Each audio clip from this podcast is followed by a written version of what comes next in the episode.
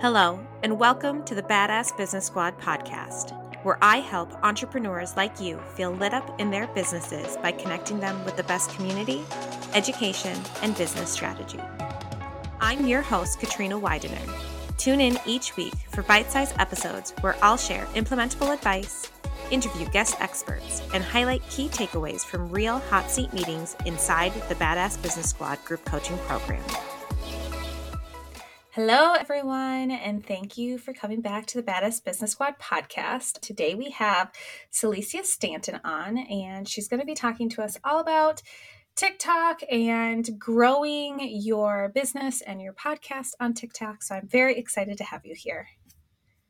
Yes, I'm super excited to be here just to tell you all a little bit more about myself. As Katrina mentioned, I'm a podcaster. I'm also a wedding and portrait photographer, and I've owned my own business doing those things for several years. But I actually fell into the podcasting space in a, in a really unexpected manner. In the fall of 2020, I was the victim of a really large financial crime, which was a super crazy experience. That's a whole long story. But ultimately, immediately after that happened, I, I ended up consuming all of this true crime and really felt like as I was listening to this true crime content, I had this newfound perspective as a victim of a crime, somebody going through the criminal legal process.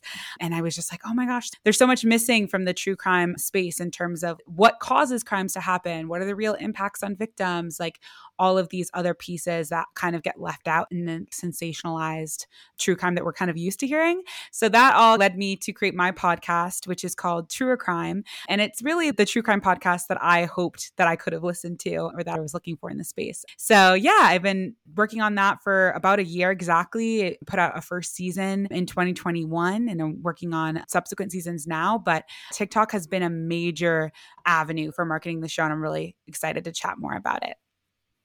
Yeah, from what you've said, you were able to grow to over 100K followers in just a couple months. Everyone listening is going to be like, yes, yes, tell me your secrets.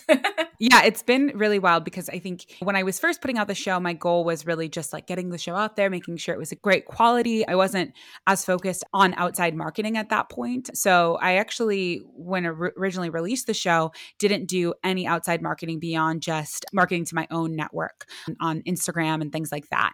And then once the season one was done, and I had a little bit more time to devote to really finding new listeners for the show more than just word of mouth, that's when I started delving into TikTok. Season one started in May and wrapped in July of, of 2021, and then really started working on TikTok at the very end of July, really the beginning of August. And so between the top of August and the end of September, the account grew from zero to 150,000 followers. And that wasn't even putting out videos every single day. I know that's like a huge piece of advice you get from people who educate on TikTok, and I'm, there's nothing wrong with that. And you probably could grow a lot more, but I actually don't have that many videos on the account. A lot of the focus is really putting out videos that were really highly strategic until some of those kind of caught on and went viral on the platform. And that really helped grow the account a lot. So it'll be cool to dive into some of those things.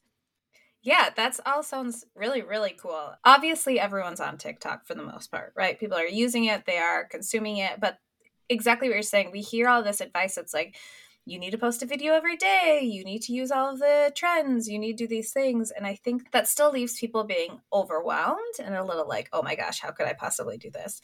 So to be able to really dive into the strategy and how you picked which ones you were going to create and what topics you wanted to focus on will be super super helpful for people. So maybe we can just kind of start there. Obviously, it makes sense why you wanted to focus on TikTok, but how did you decide what you wanted to do on TikTok?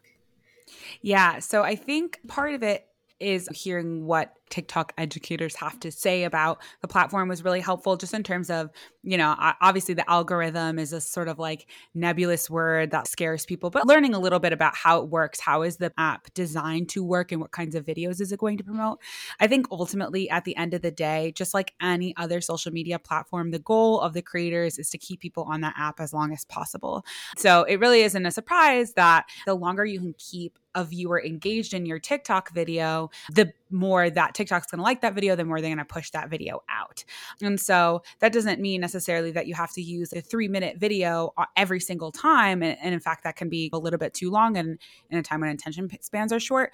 But it just means that however long your video is, if you're keeping a viewer watching for like a good percentage of that time, like 80, 90% of your video length, that's going to be ultimately pretty positive. So all of that to say, a lot of what I started with, and I, I work on TikTok a lot with the co producer for my podcast, Olivia. A lot of what we focused on at first was just okay, what is the landscape which we're working on? How does TikTok work? Learning some of those key pieces, like what I was just describing. For that, you could invest in courses and things like that, but realistically, all we did was go watch some YouTube videos and read some articles. There's some great people on YouTube putting out free content, giving you great tips. They'll usually put updates out on big changes in the algorithm every month things like that.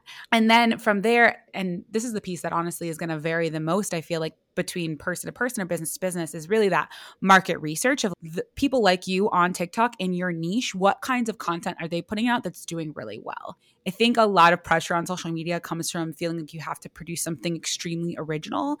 And it's very hard to have an original thought or put something original out there. And you say you don't really have to do that. So at first, you know, I think Eh, trends were a bigger thing on TikTok in terms of if you would repeat a trend and put your own spin on it, that video could do really well.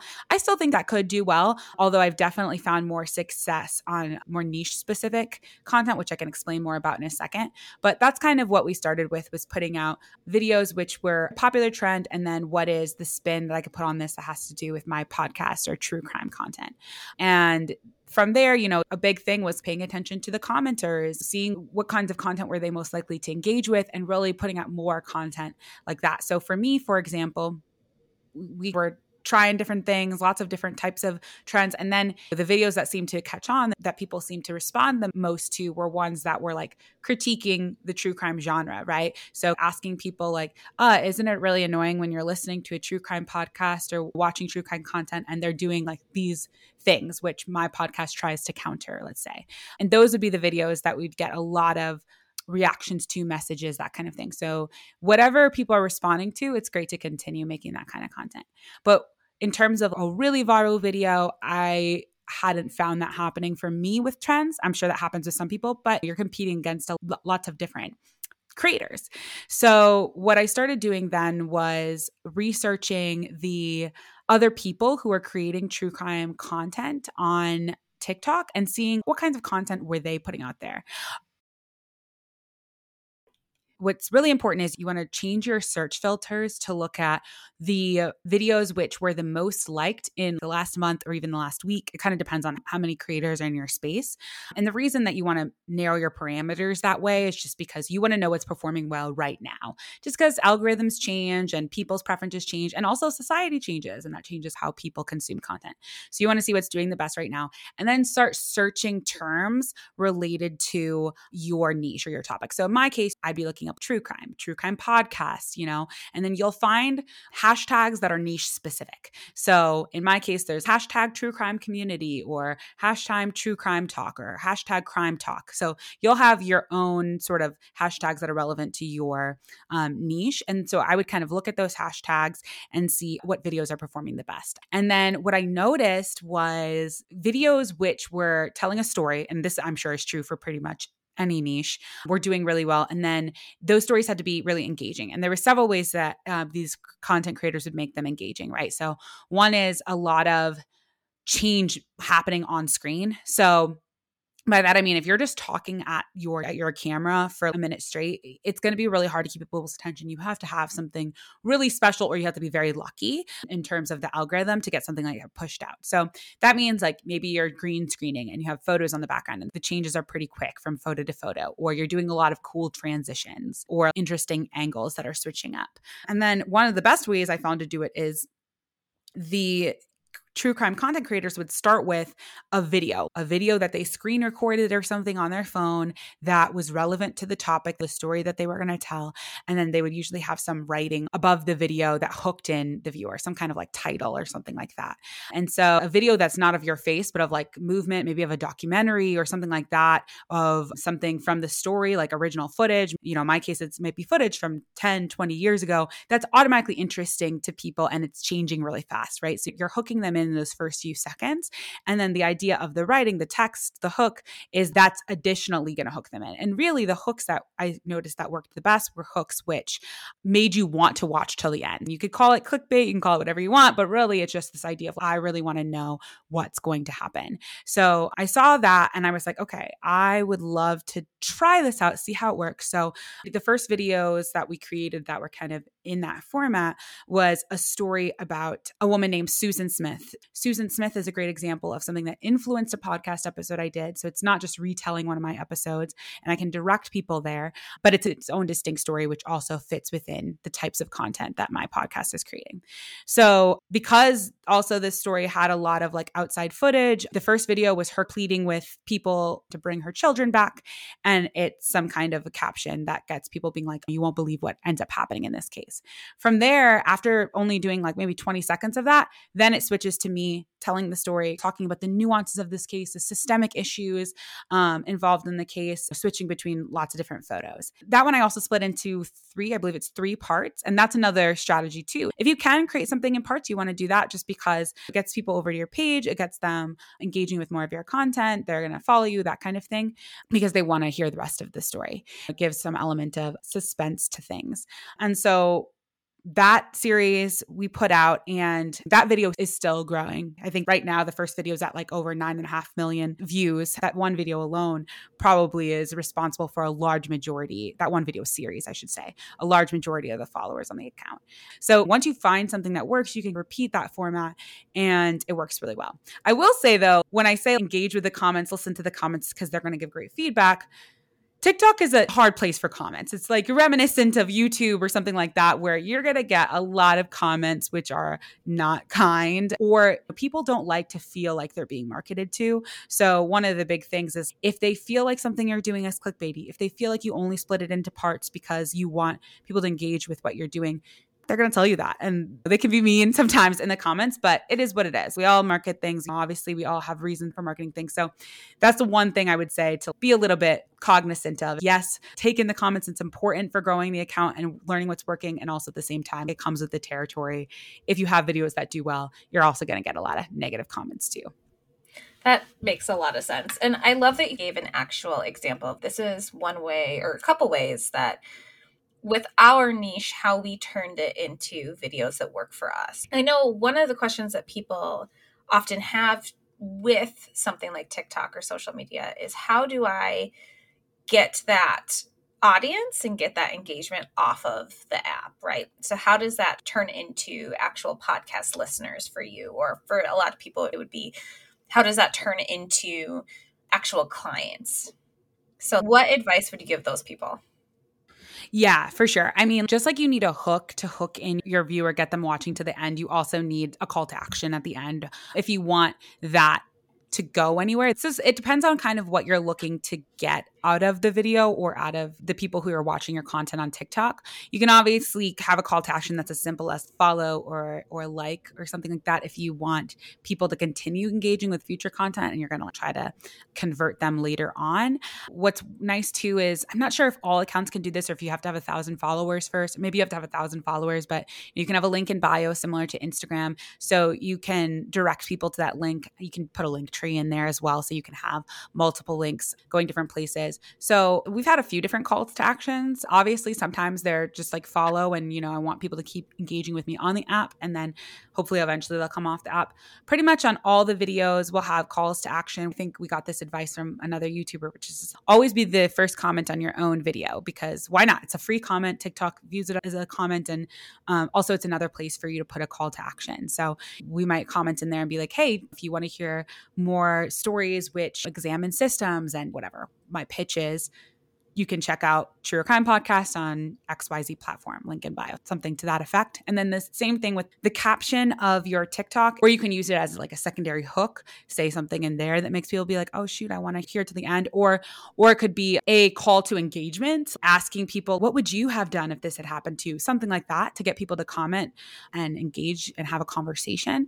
So really sky's the limit there's a million things you might be wanting to get depending on your specific product or situation and i really think it's as simple as asking in an interesting way at the end of the video or putting it in one of those two places the caption or the comment section This has been awesome. Thank you so much for sharing all this information. Yeah. I know that so many people do get overwhelmed by the idea of I'm going to really dive deep into TikTok or I'm really going to try to make this a main marketing platform for me. I know a lot of people who are like, I'll dabble here and there, but I don't really know what I'm doing. So we'll see if we can make this work. So yeah. I think that this episode is going to be super, super helpful for anyone who's like, all right, I've really been wanting to do this, but I'm just kind of floundering and don't exactly know what I'm doing. So thank you so much for coming on here and sharing all of your information. I think it'll be really helpful. yes, definitely. And I think for anybody who is like nervous about getting started, we put it off for so long because that just feels like such a commitment in another social media platform. But I would say just quick two things to that. One, the TikTok is so unique because it's sort of evergreen in a way that Instagram or Facebook isn't. Once you post something, it's it's gone to the universe after unless you repost it. TikTok is still promoting videos we posted months ago. So it really is nice to know that work you put in isn't just gone after that first week. And then the other thing too is like I was saying before, really you don't have to post every day. If you do great and you might grow a lot faster, but if you put time into making really high quality content and you do it once a week, that can have really great success as well. So I definitely encourage people to get in on it. Who knows how things will change with TikTok and if it'll be as easy to grow a following on there, but it is really still a, a open place to get equal footing no matter your resources. That is great advice. Thank you again for sharing this. My last question for you is just where can everyone find you after they listen to this episode? Yeah, definitely. So um, I'm on all the social media, obviously for TikTok. You can find me at Truer Crime Pod, just like True Crime with an R at the end of True, Truer Crime Pod. And then that's actually the same handle for Twitter and Instagram. My personal Instagram account, I post lots of things related to that and my photography business and my personal life. It's at Celisia Stanton, C E L I S I A um, S T A N T O N. And then lastly, for photo stuff, it's at Celisia Stanton Photo or Celisia aliciastanton.com. Obviously, if you want to listen to the podcast, um, if you look up Truer Crime, it's on every podcast listening platform that you you listen to podcasts on. Direct links are on all those social media channels as well. We have 10 episodes out, a first season, and would love, love, love if any of you want to listen if you're into true crime. Yes, go listen to the podcast. all right. Well, thank you so much. This has been great, and I really appreciate it. Yes, of course. I'm looking forward to, to hearing the episode. And it was nice to chat with you today. Thank you so much for listening to today's episode.